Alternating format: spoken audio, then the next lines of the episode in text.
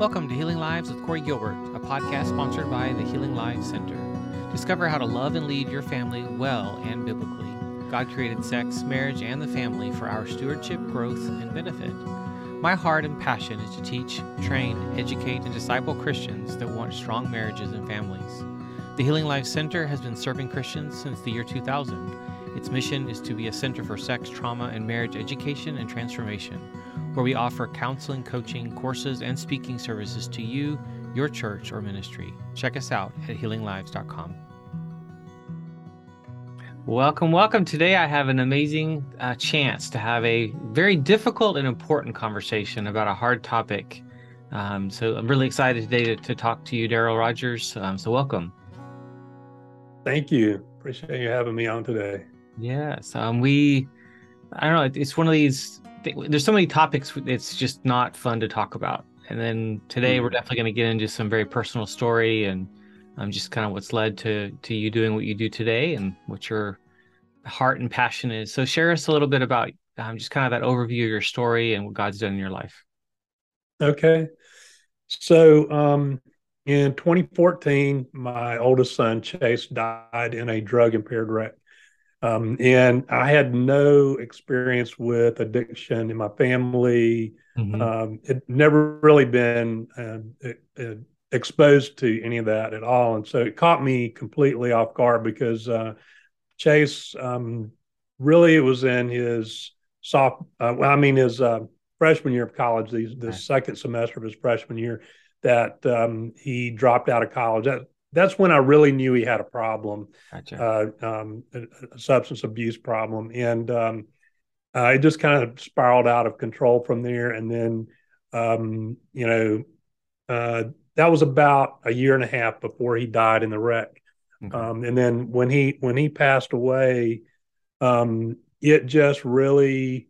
Um, I was looking for answers. I was trying to find out what is this all about. You know yeah. what and and I went on a search to try to get some answers about addiction and um, part of that was um, you know as I was learning I was beginning to do uh, substance abuse prevention speaking impaired driving prevention mm-hmm. speaking and then um, uh, someone directed me to PAL which is a um, a faith-based, a Christian-based group that's mm-hmm. nonprofit that is um, stands for PAL stands for Parents of Addicted Loved Ones.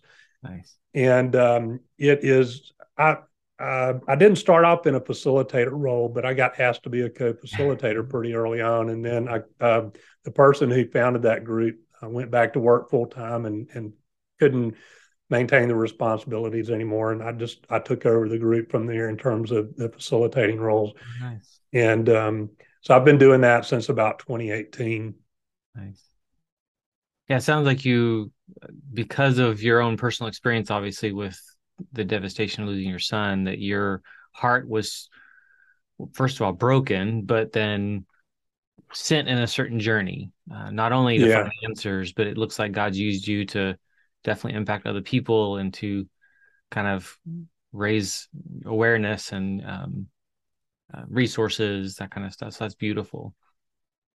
Yeah and it's been part of the healing process for me as well um, you know because uh, in you know, everybody has a different grief journey, mm-hmm. and um, um, mine fairly early on, not in, not immediately, uh, but uh, within the first uh, thirty days or so after my son died, um, I was very angry. You know, I went through this period of just being very angry, and um, I dove into uh, writing and decided I would write a memoir. And, and uh, over the next year or so, I, I, finished that up and published the memoir. Um, and really just, you know, vented a lot of my frustrations in that book. And uh, I look back on it now and I, and, you know, I can glance over the book and I, I just cringe when I read certain parts because, because my views have changed a lot. Mm-hmm. Uh, my views about addiction and, and, um, uh, you know, I, I, just really was, I think I was really judgmental of people who were struggling with addiction issues because I didn't understand. Um, and so, uh, but for whatever reason, that book has struck a chord with a lot of people. Um, it's free for people to download the Kindle version uh, or the digital version. And um, man, it's had a ton of downloads, and I've had people reach out to me. Um. Some people who are you know recovered addicts, um, just just people from all walks of life. You know, parents who've lost a child to addiction, different situations, but uh, it's really con- connected me to a lot of people. Well, it sounds like it's even though it may you may have changed your views, you've deepened your mm-hmm. understanding. It resonates with people because that's possibly what they're feeling. Like they they resonate with the story because of their own experiences. Yeah, I think I think particularly people who are in recovery, they go, "Wow, this is what my family. This is what I was putting my family through." Right. You know, and and I didn't realize because I don't think they've ever the fact that it was so raw and that it was right on the heels of his death, I think yeah. gives them a clearer perspective of what a family member is feeling like when they're going through that. Yeah, because gonna, from them, it's going to look very different. It's going to be an experience very different. They feel judgment and anger and almost hatred from their family, mm. when really that's grief and sorrow and confusion and lack of understanding and education That's, needs to happen. Yeah, that too. And you know, that's what you brought up there about the grief is really an important point. point, and I talk about that quite often. That um, really um, there is what uh, some people call anticipatory grief. Uh, mm-hmm. When when a parent is is um, uh, you know experiencing a situation where they have a child with a, when I say child, you know, it's usually any that age. means uh, teenagers or or adult children. Um, but uh, when, when, they're experiencing that um, situation, they're grieving um, because they're uh, number one, they feel like they've lost the child that they had because they're no longer behaving like that child. Right. Um, and then this, the other thing is they're they're scared to death of what could happen, whether it's an overdose or some other drug related incident that takes their life. And so um, they're already in the grieving process. Right. And uh, I'll tell people that it really it's that part of the grieving process is is more intense in some respects than than the grief that comes after losing a child. Mm-hmm. very true. Because you you just don't know what's coming. You're always in anticipation of what you know what's going to come that you're dreading. Yeah, and you're losing the the dream like we have a picture of what we want to see our mm. kids grow up and family and that they're healthy and so all that is dying slowly a slow slow painful yeah. death if you will um but yeah that anticipation of the unknown of what's the next phone call going to be with what kind of yeah. drama is almost it is more stress on the body the mind relationships your marriage all that stuff Oh yeah, that that is so true. Um, you know, when you get that phone call late at night and you're thinking, uh, "Is that the police?" and what do they want? You know, yeah. um, and it's nothing good. whatever, you know. I mean, um, or you know, you're getting a phone call and you don't know who is calling, and and you're wondering, you know, it just, you know, you kind of get triggered. Yeah. Um, and and parents have to work on that to try to control those those fears. You know. So for you, the journey you wrote that memoir, which was very raw, and then you said your views had changed. A lot of the a lot of that came from your research, right? From your being a student, basically. Yeah, a student in a lot of different ways, and um, part of it was, um, you know, I sort of, um, I became acquainted with kids who were in Chase in the circle that Chase was running in. Okay and uh, I got pretty involved with them. And uh, I mean, I wouldn't recommend anybody else do that, but it was my way of learning, and mm-hmm. uh, um, I learned some things that way for sure, and I learned some things to steer clear of, you know. Yeah. But um, uh, and I, I, tried to help. You know, I, I, I helped one kid get into treatment. Um, mm-hmm. and uh, in the meantime, his life was such a such a mess. You know, I was trying to help him and and trying to help him get all of everything together he needed to.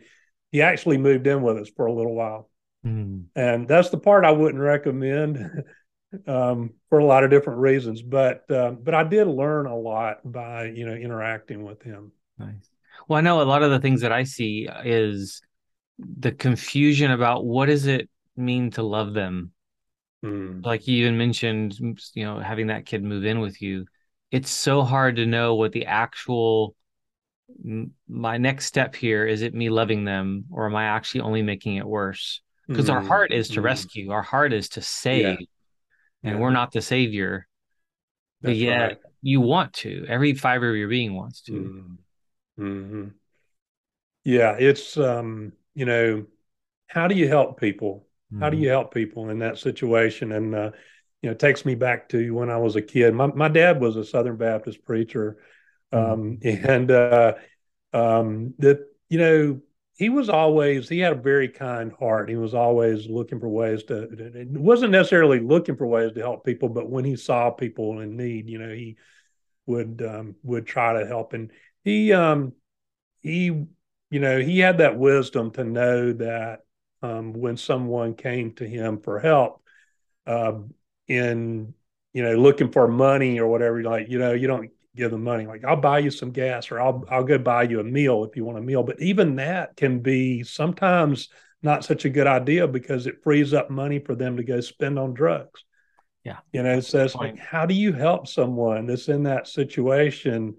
Um you know and and the best thing that you can do i think is to you know make resources available to them like hey you know i'll i'll i'll make treatment available or i'll point you in the right direction you know to where you can get the help that you need well i think the scary thing about addiction in general is you no matter what we do no matter our heart no matter even the effort or even money hmm. it's hard to help someone who doesn't want help that's their yeah, best friend that's now. right yeah the drug yeah. of choice is their best friend and you're basically That's, telling them to betray their best friend. Yeah, and that that is a really good point because, um, uh, you know, first of all, they have to want the help, and and but then you have to be careful. Uh, you really have to have some discernment there right. because they can be very very manipulative and, and it, it's not it's not that they're intending to be they're not they're not intending to take advantage of you. Well, you know, sometimes they might be, but in a right. lot of cases, it's just that craving for their mm-hmm. substance mm-hmm. is so strong that their subconscious mind is driving them to do things and say things, you know, um, and and they do end up taking advantage of you if right. you're not careful. So you really have to be discerning about about those sort of things. Mm-hmm. Well, that's where, like with addiction, if you think of our free will, and let's say that we had and I don't think this is necessarily, true, but 100% of our free will, when you get impaired, so when there's something else that is almost more in demand than anything else, my ability to choose shrinks. And so mm-hmm. that becomes the most important thing. And so they, you will That's see someone who have has incredible morals. It seemed like a few years ago, violate those morals and to the point of selling their body or other things they never would have done for that drug of choice. It's in charge. Yeah. Yeah. And usually, um, uh, this is one thing that sort of changed my mind mm-hmm. or made me begin to see things a little bit differently. That, you know, people who have an addiction, usually there's some sort of underlying uh, issue, a psychological issue. Um, could be mental health. It could be, uh, you know, sometimes it's hard to tell with mental health with mental health did the drugs cause the drug use cause the mental health problems or were they there underlying to begin with you know which right. came first yeah. um, and it can go either way but mm-hmm. um, uh, you know um, uh, usually there's something they're trying to cope with they're using the drugs or alcohol as a coping mechanism yep. and um, so to me it's very important to try to get them into therapy so that they can identify what is what are those underlying causes what is really what's at the root of all of that um, mm-hmm.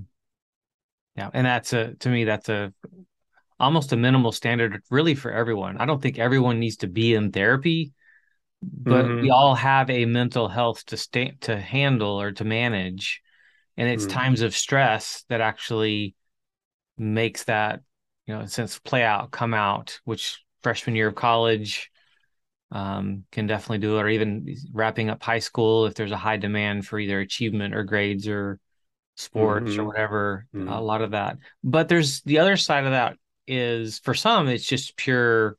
I, I tried it, I liked it, I want more of it. Mm-hmm. But for a lot of mm-hmm. people, I think you're right. It's there is something else underlying the majority. Um, that there's a reason why they're trying to cover pain, you know, or pursue mm-hmm. pleasure. But yeah, um, man, there's so many different variables involved with with addiction. You know, uh, there there, I think sometimes there is a um, uh, genetic uh, predisposition. Absolutely, you know, for yes. some people. Mm-hmm. Um, I've noticed that you know when I ask when I when I meet parents who um, you know when parents come to me with this issue, one of the first questions I will ask is, "Has your child ever been diagnosed ADD, ADHD?" Yep. And it seems like nine times out of ten, the answer is yes. Yep. So it, true. It seems like more so with boys. Correct. But uh, so there's there's definitely a correlation there, and I'm not 100 percent sure on what it is. I don't think anybody really knows 100 percent. I think you know sometimes um, it could be, um, you know, they it could be the drugs that they were prescribed uh, could have a bearing on it. Uh, sometimes they're very uh, ADHD people can be very um, impulsive. Mm-hmm. So that impulsivity tends to lead towards you know trying things that other people wouldn't try, you know, things like that. Very very true. Yeah.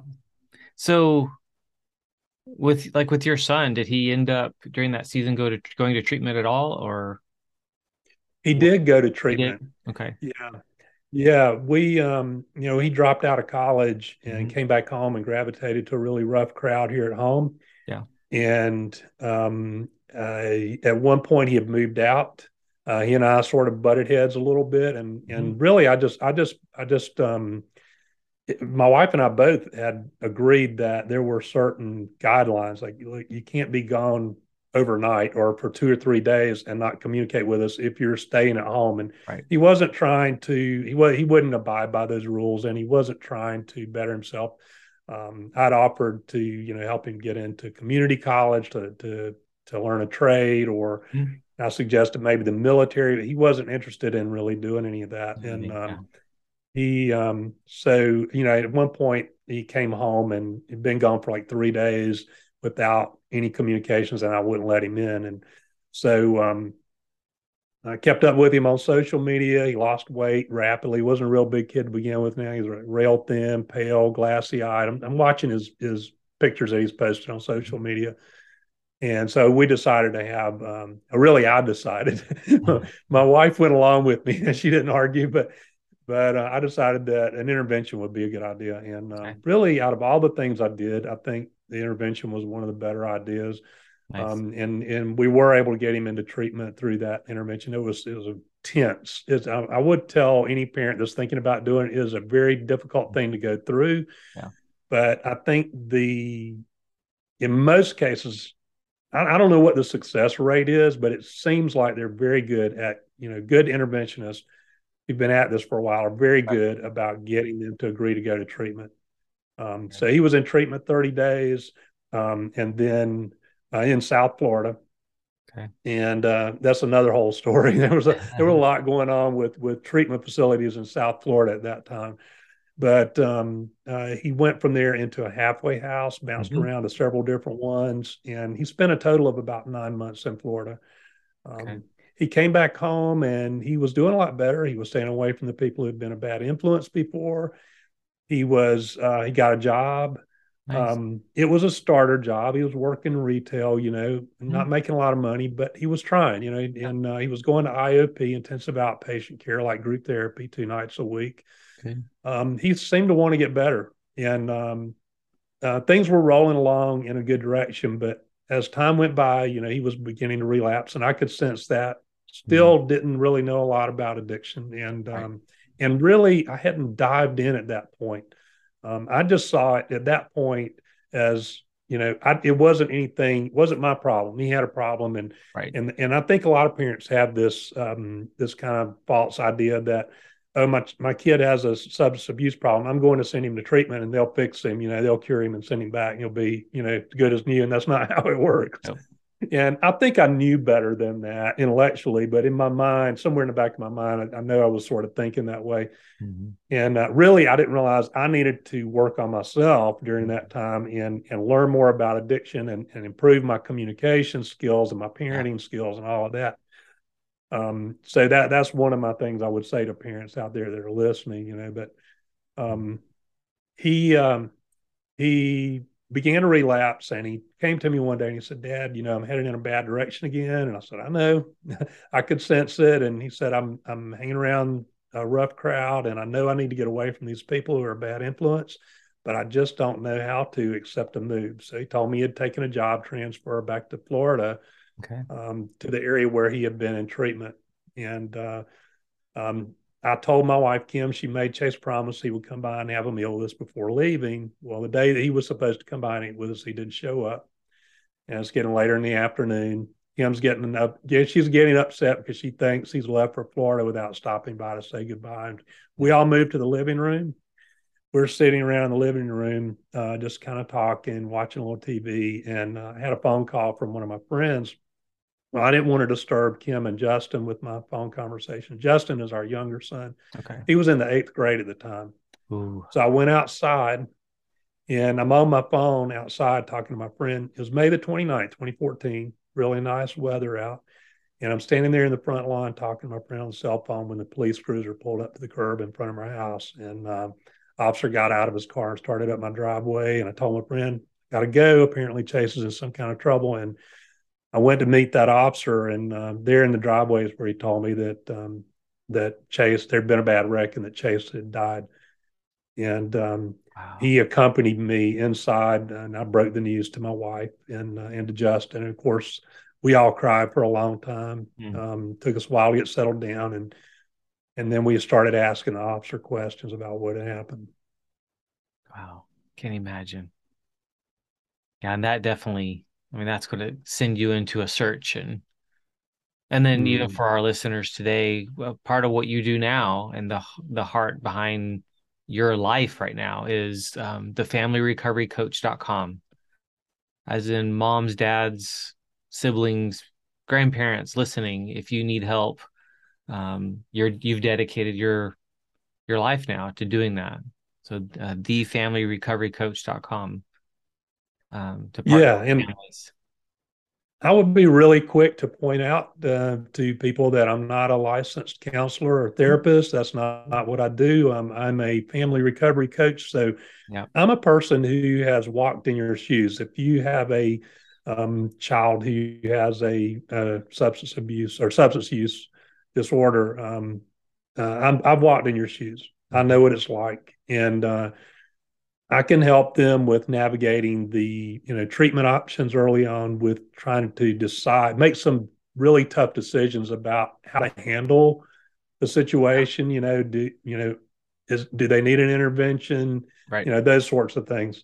Um, and then you know working on communications communication skills um, and and learning about addiction if they're if we can get their child into treatment while they're in treatment that's a perfect time to uh, work on um, all of that you know yeah. the communication skills and and learning about addiction and and then working on setting healthy boundaries mm-hmm. and that's where thinking back to that season from your son dropping out of college and then getting eventually into recovery you know in the intervention that whole mm-hmm. season the part lacking was what you're basically trying to fill that void for families is mm-hmm. you that's exactly you didn't realize what you didn't know and needed to know and need yeah. to learn so you've dedicated now your life to to family and yeah family piece is so critical family systems theory the idea of a system that actually when mm. one mm-hmm. thing changes the whole system has to be changed so we send our kid away to get help they come back if the system hasn't grown then we actually tend mm. to force that kid back into the old role. And so that's right. That's exactly right. Your growing is critical. Yeah. how did this um how did this I guess how did you guys as a couple navigate this? Because you have two separate people, two very different people, I'm assuming. Mm-hmm. mm-hmm. oh yeah. did not handle all the way from when you found things out when he was in college. Like I bet there's a lot of places in there where you didn't either agree or you wrestled or struggled.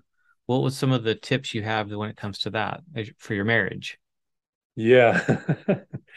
well, I I would just say this um, um, for the guys out there listening, uh, get uh, marry a really good wife like I did because she she yeah. put up with a lot of stuff. Well, I'll just say that you know she's she's very, very uh, of me, and um, so I would just say that she gave me a lot of grace in that area for sure.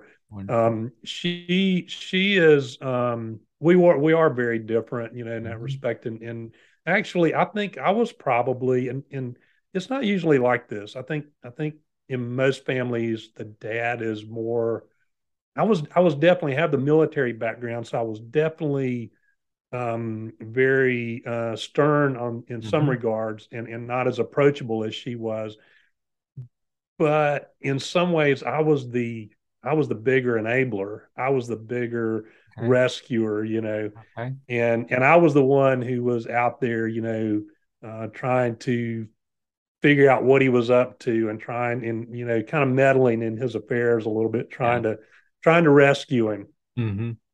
Um, so you know and in terms of the grief um, you know early on i just didn't you know i didn't have a clue yeah. um, she went to GriefShare i don't know if you if you're familiar yes. with GriefShare or not but yes yes yeah really good program and and i was doing my own grieving and mine was through through my book you know, through writing the book. And and really I should have gone to GriefShare with her. Mm-hmm. And and I didn't, you know, and, and uh, but she was very tolerant of that. She went twice on her own.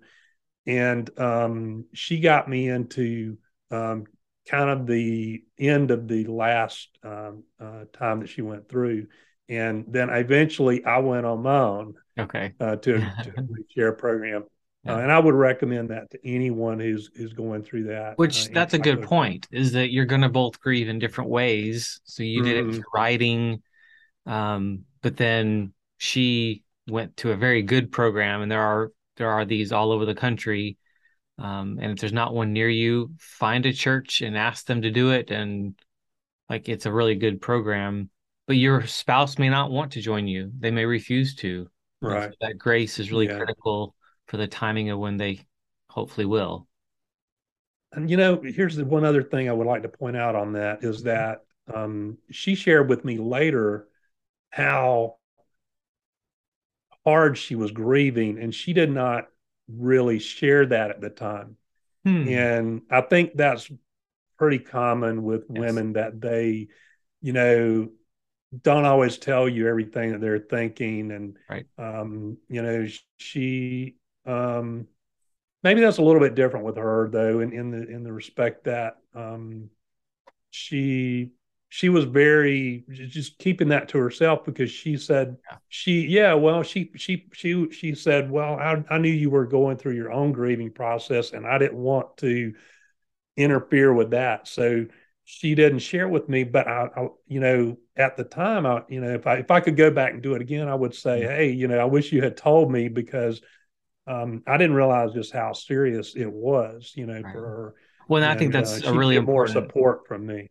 Right, that's an important point. My wife would be that way as well. She's going to keep everything mm-hmm. inside, but that mm-hmm. perspective of I don't want to add more to his plate. I don't want to burden him more. Right.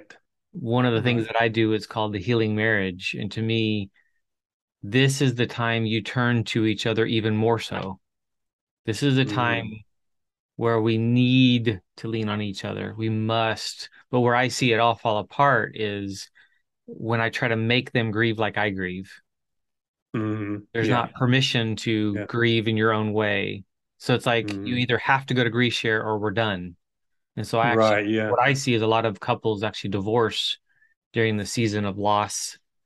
Um, and no, this is the time to hang on even tighter mm-hmm. and to be honest about um, don't go this alone. Um, more women than men are going to go to counseling. Yeah. Men, spe- specifically men, find someone you can trust. And whether it's a mentor or someone where you can word vomit or even break down, um, don't try to go this alone.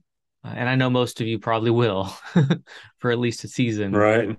But finding right. that group, if the group isn't the right fit, find another one. Like grief shares are going to be all different no matter where you go or, mm-hmm. or something like that. Find one where you really, okay, this is going to be my team. Yeah, uh, it, it, does seem like a lot of guys have a have a difficult time sharing and being open, you know, in those types of environments. And uh, I would just say, you know, there were there was at least one other guy in my grief sharing. Might, I think there might have been two, but um, uh, you know, uh, it was great for all of us. Really, it, it was just a good good program all the way around. And um, man, you know, you have to get that stuff that's bottled up inside of you out. You have to get that pain out in healthy ways. Right. And keeping it bottled up inside, especially if you're going through that anger phase. And not everybody goes through the same, all the same phases and and and in all the in the same order. But uh, especially if you're going through that anger, you you've got to you need a healthy outlet for that um, because just not it's just not good for you. Right yeah, the one of the things that's also neat in terms of some of the research and just this kind of more also for the guys is some of you don't want to share and you don't have to but mm. find a group with that's more educational and less hold hands and talk that's what it feels like to you probably. right um, right and you'll find that actually and this is what's neat about some of the research is that sometimes the groups that are more educational actually can be more powerful than just a just a group that's just sharing sharing that's why GriefShare's got both and. It's got the teaching along with a time to actually in a sense be in fellowship with others that are grieving. But that teaching time is the part we want to push aside a lot. No that's lean into that. Mm-hmm. and you don't have to say a word you don't have to share anything until you're ready and so lean into that teaching you know, you, you brought another idea to mind uh, for those guys that are, that are out there listening, that are going through the grieving process. Um, you know, I think the the the teaching side of that is important. Mm-hmm. However, if they're not ready for a program like what you and I are describing here with GriefShare, mm-hmm. um, one thing that I found for guys um, when guys need to discuss um, deep, uh, difficult topics. Um, one of the best things to do is to go do something with a with a dad or brother or another guy friend that doesn't involve that that involves using your hands to do something like uh, my dad and I used to go fishing all the time. We had some of the best conversations while exactly. we were fishing, you know. Yeah. Um, and you don't even have to make eye contact. You know, sometimes you don't even have to say a whole lot. You know, right. it's just just being there together is uh, is really um, a, a, great experience. And and a lot of times there's a lot of nonverbal communication. Mm-hmm. Well, that's part of the the power of community. But for men, you, you look at churches and look at women's ministries and women's group, it tends to be large. It tends to be fellowship and full of activity. Mm-hmm. And the mm-hmm. men's mm-hmm. is over here either dead or dying mm-hmm. because it needs to center around some shared activity. Yep. Anywhere from mountain climbing to go shoot guns to go ride motorcycles to go to a UFC fight or whatever it is. And everyone's got their different thing. But I'm a shrink, I'm a counselor. So for me, eye contact is critical. And I've had to yeah. learn yeah. sitting around a fire where you can't really make eye contact some of the mm-hmm. most amazing conversations can be had. Yeah. Um, or sitting at a basketball game next to someone where you're looking forward, but you're talking to each other. They're going to open up more. Yeah. Find those, find your tribe, find your people, and find it around your area that you love. I'm a motorcycle guy. I ride a Harley. It's been, you know, in my years past, um, my previous life in Georgia, it was my motorcycle guys that were kind of my tribe. Now it's Boy Scout mm-hmm. dads. Uh, but men, you okay. need yeah. you need that. So I love that you made that point. That's such an important point of just shared activity, and you sometimes don't even have to share much. Yeah, you know, my younger son, um, Justin, he's uh, he's a recent college graduate, and uh, he is uh, waiting to uh, uh, enroll in a PhD program this fall.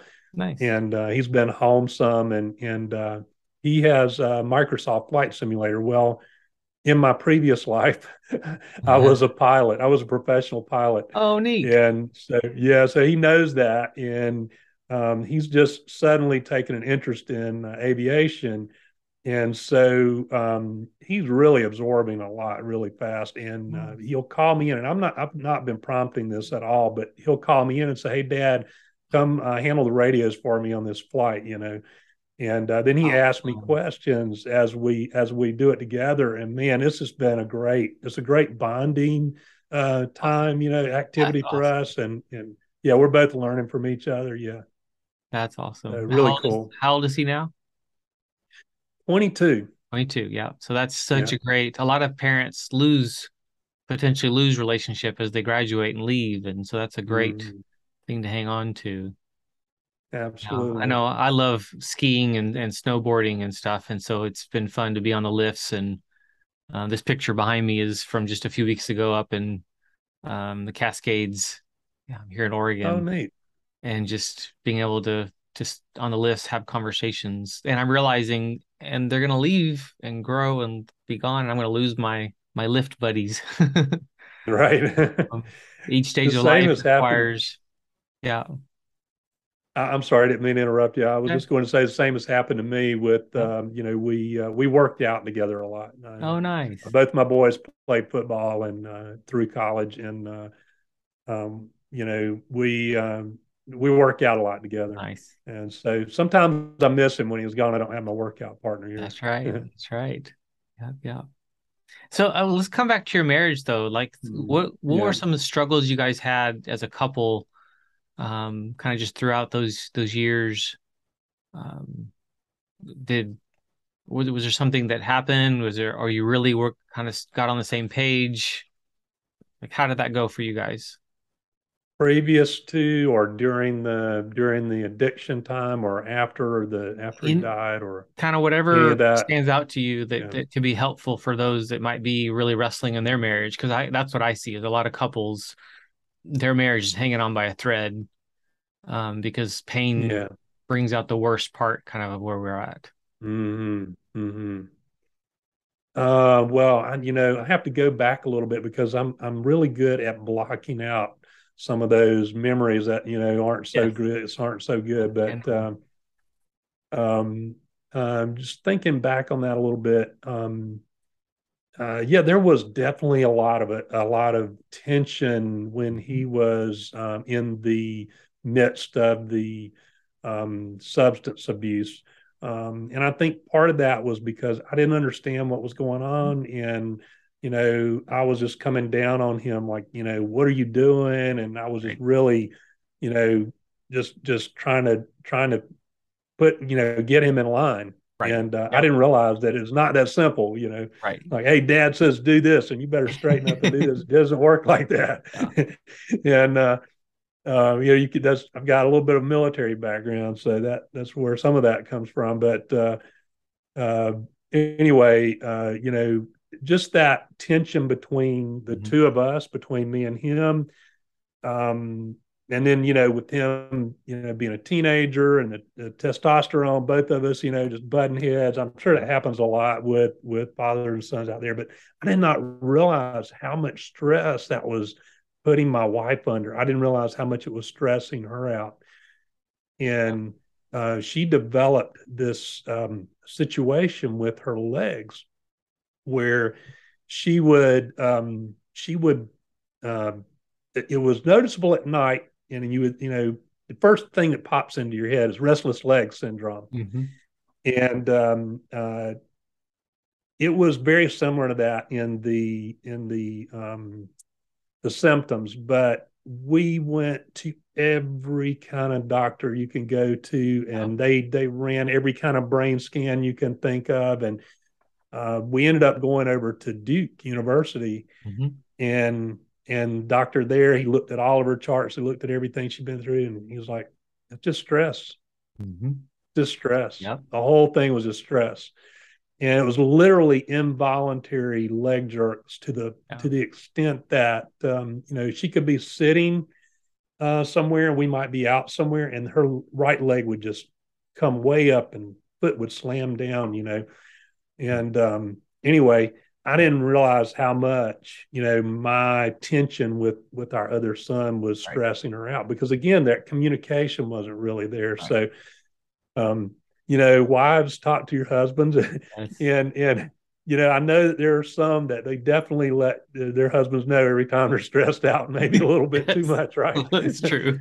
Um, but so it's, it's it's personality driven there's different personalities involved there but uh but everybody's got has to be you know communicating and um and and this is this kind of brings up another point to me, for me here is is back to the communications with the kids but this applies really with all communications is that you know one of the things that that they teach in PAL is respond don't react mhm. so there are things that tend to trigger all of us emotionally. And and when we get triggered, we tend to lash out and say things that we don't mean or get really loud. And so Yeah. when you feel that coming on, um, and I've had to learn how to do this, right? So part of the fruit of the spirit is self-control. So oh, don't go there. Oh, don't go there. yes. so, so I've had to learn self control, and, and I'm still learning it. By the way, I'm a work in progress.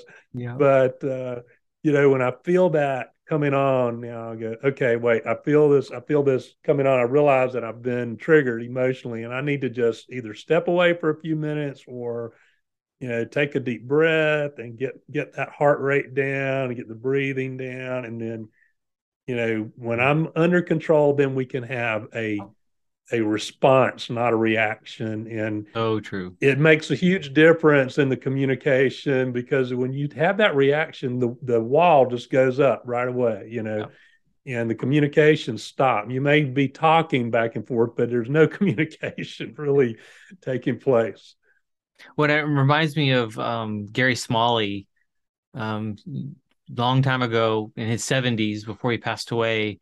He made the comment, and and probably one of his last books he wrote, and last times he was speaking. But he's like, I finally figured out how to love my wife. It's like, ooh, Mm. Gary Smalley. Let's let's find out what is this. He said it's not tailgating, and I'm like, what? He goes, I'm fine with it. But when I get closer to that car in front of me, my wife's stress level goes up. And my That's loving her one. Is not doing things that cause her more stress. And it's like, oh crap. That's good. it's true. It's Yeah, well, 'Cause I that hear one from hits people- home with me. Yeah. yeah. Well, I hear people all the time. It's like, well, this is just the way I am. It's like, yeah, and that's probably an area that needs some work. Right. just I'm angry or I I don't- I, I just react. So learn skills Uh-huh. to put a pause button in there so you don't react so that you can respond. Mhm.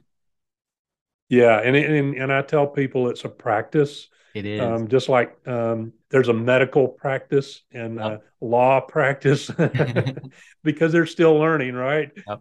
And uh, you know, you never stop learning. Uh, hopefully, like- that's the goal. like in the medical, learning. I can't imagine how much money you probably spent on asking doctors the question of what's wrong with her legs to then find out Mm, it's stress. I've heard that so many Right. times. My whole health mhm. journey is it's been crazy and hospitalizations galore and medications like uh, so many things. And now I'm I manage it with just diet and stress management. So no Mhm. I don't spend money on all those people. It's like our stress is actually we're all different and some can handle a lot Mm. more. Um, and then we Mhm. see through like military service in certain places there or severe trauma where you have PTSD, kind of the extreme reaction. Um, and it can be from anything. But losing a child or having a child, even if you haven't lost them, um, as you kind of pointed out, it's almost harder even the season when they're still going through where there's always the unknown, wondering if the next phone call, uh, what's the next shoe that's going to drop. That stress, Mhm. your wife was responding and her body was actually communicating very loudly, I'm not okay, I'm not, Mhm. I'm not okay, I'm not okay. Yeah, and and we weren't, you know, nobody had a clue. Oh. Not even she re- realized what was mm-hmm. causing all of that. And I think about that a lot. Like a lot of people, their bodies even telling them stuff, but because we mm-hmm. don't understand that language, we don't hear mm-hmm. it, we don't know. And a lot of our mental health and physical physical health symptoms, I think, are more stress related and life related than some diagnosable.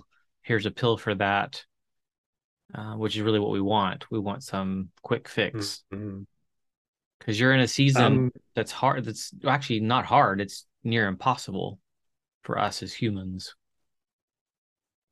Yeah, um, you know, uh, in terms of the um, the PTSD, I, mm-hmm. I, firmly believe that some of the parents that I have uh, worked with um, have experienced PTSD. Absolutely, yes. Um, mm-hmm. Uh, you know, just I used to really not think PTSD was real, but I do believe it's real now. and uh, uh, yeah, I, I, do believe that some of these parents are experiencing PTSD um, because. Well, the, um, go ahead. Well, that word PTSD or that those letters, we tend to only associate it with military. Right. Even though there's yeah. been a, a, couple of decades of research showing con- the contrary, we still tend to associate that. So yes, absolutely, mm. the the trauma that we get sent through and stress from um, a child and and someone we love and their their drama, if you will, um, their relationship with their addiction, and then the loss. Absolutely, yes. Some of these parents, their children have overdosed multiple times, or oh. Been been to treatment and back multiple times or overdosed in front of them or they had to revive them. These are some of the situations, you know, that's a very traumatic experience having to basically bring your own child back to life, you know, or save their life. Absolutely. Yeah. So fast forward to today, 2023. It's been many, many years. Uh, I guess that's nine years. Um, how are you i know what you're doing is you know the familyrecoverycoach.com and how are things for you your marriage? Um, what's changed since then for you guys? Uh let's see. Well i think you know um i would say that we're closer probably now than we've ever been. Um Great. Uh yeah um in some respects, you know, in some respects, there, there's definitely room for improvement, you know. yeah, but of course, there's, forever. There, there's no uh, heaven. there's no um, there's no storm clouds on the horizon. There's no there's no emergencies or anything right. You know, they're really pressing and um, uh, you know probably I don't still you know being the guy I probably still don't pay as much attention to certain things as I should. and, and, I know that at least I'm aware of that. You know, I, I get into my um, into my zone in terms mm-hmm. of trying to get my work done and things like that. And and uh, but I try to be um, uh, cognizant of you know I know that she wants a certain amount of and she's not very demanding on time like a lot of women you know are but she she is and i'm very fortunate in that regard that she you know she gives me my space she gives me my time but but i know i need to spend you know x amount of time with her every day and we're going to carve out this time and and we do try to go do things together and nice. um, we are right now we're uh, we finally uh, bought a a lot. she retired in uh, 2020, February 2020, and we started looking for it. We've been in our starter house for over 30 years. and uh, we uh, we were ready for we were ready to move out a little bit and and have a little bit bigger home and nothing huge, but just a little bit bigger and something newer. And um, and um, you know, it was just the worst time in the world to start looking for a new house. And uh, finally, she decided I found the perfect floor plan and uh, this is what I want, and let's just build this house. And you pick the lot, you know. And so, uh, we, at first, you wanted a like a waterfront property, but that was getting harder and harder to find uh, yeah. during the COVID times because a lot of people moving to this area. Right. And so um, we found a seven and a half acre lot in the country. And um, I grew up in the country, so it allows us to at least have some serene surroundings, some really beautiful surroundings with a lot of wildlife and all of that. So the build hasn't started yet, but we're hoping to get it done by the end of this year. Nice. And uh, so that's that's something that we're working on together. That we're both there's a future vision there, you know, and um, uh, one of the things that did bring us together a lot too, and we're kind of come to the end of an era with that now, is our you know both of our boys played football from the time they were just little kids, and um, uh, so when when our youngest one Justin was playing football in college, we would it was a four hour drive from here, but every home game and and most away games we would be there to uh, watch his his football games and cheer him on and that was just a, a, great bonding time. You know, the, the drive there yeah. and back. You know, when when I wasn't tailgating, you know, like, like, you brought up. yeah, so I'm guilty of that. I don't really, I don't think I tailgate, but she does. So Same you know, here. if she thinks I tailgate, then it's a problem, right? Exactly. Exactly. So, yeah. So point taken on that. Uh, I'll, I'll, be working on that. But, but yeah, those are those are kind of some of the things that we share together that you know uh, give us that that mm-hmm. time together to really you know work on our relationship. That's neat. Yeah, and that's the the you mentioned kind of before we hit record that she's retired and you're retired, but you're really not retired, as in right. what you're doing now is the family recovery coach and your heart and passion is to serve families. And the cool thing is, is we can do it in a way through zoom and through other means. Um, but one of the things that I even encourage other people just thinking about is if you're not involved in a local church, find a local church, get involved with mm-hmm. real people face to face for your own sanity. But yes, there are online, yeah. incredible online communities that will support you, love you, um, be there for you, and then partner with someone who actually has been on that journey um, and can help support you through that uh, season. It's really, really, really a lifesaver. That's a great point that you bring up there, and um, I would just say that you know um, the the group that I volunteer my time with is PAL, Parents of Addicted Loved Ones. It is a Christian based group, and um, they are nationwide nonprofit. Mm-hmm. Um, most uh, if you, you go on their website, you can find a they they, they prefer that you have in person meetings. And really, I do too. But when yes. COVID hit, my group moved online right. and we haven't been back. Um, but uh, so we do have an online meeting, and, and PAL does have um, their headquarters online meeting that people can get into. So if they can't access a local meeting, they can get into an online meeting yeah. if they need to. But that community with other parents who are going through the same thing is so, so, so vital. And that's where I 100% agree. In person, face to face, incarnational in the body changes mm. our our physiology. We are meant to be in person.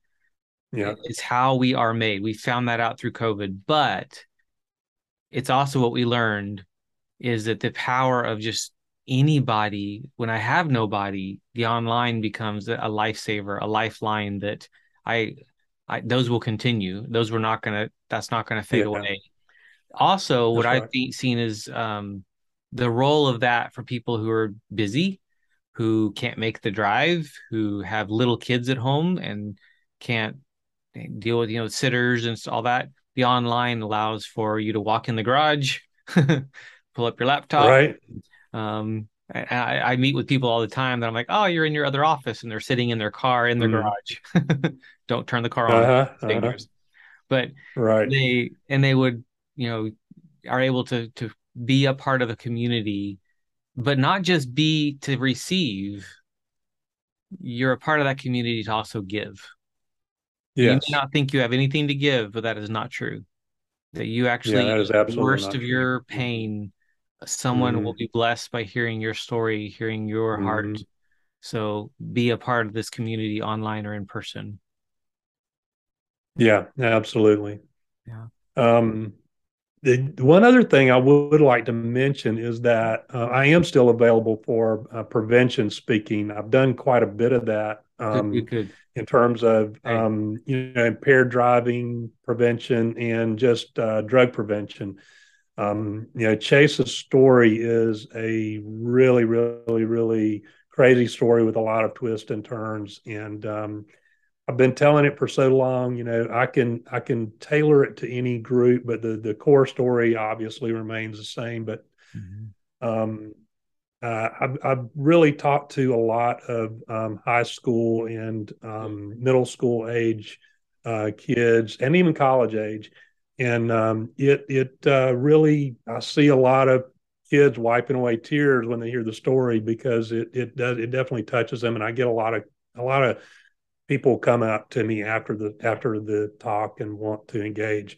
So um, so anybody that that's looking for you know prevention speaking, um, you know churches. That's really uh, my second talk was in a church. Nice. And yeah, so um, your your yeah. website, thefamilyrecoverycoach.com. There's a phone number that's up top, yeah. blog, contact information. Definitely reach out to book a speaking. Um, but also if you and I can't stress this enough, if you need someone to help walk you through, find a coach, find someone who mm-hmm. the word that I I use instead of even coaching is it's discipleship.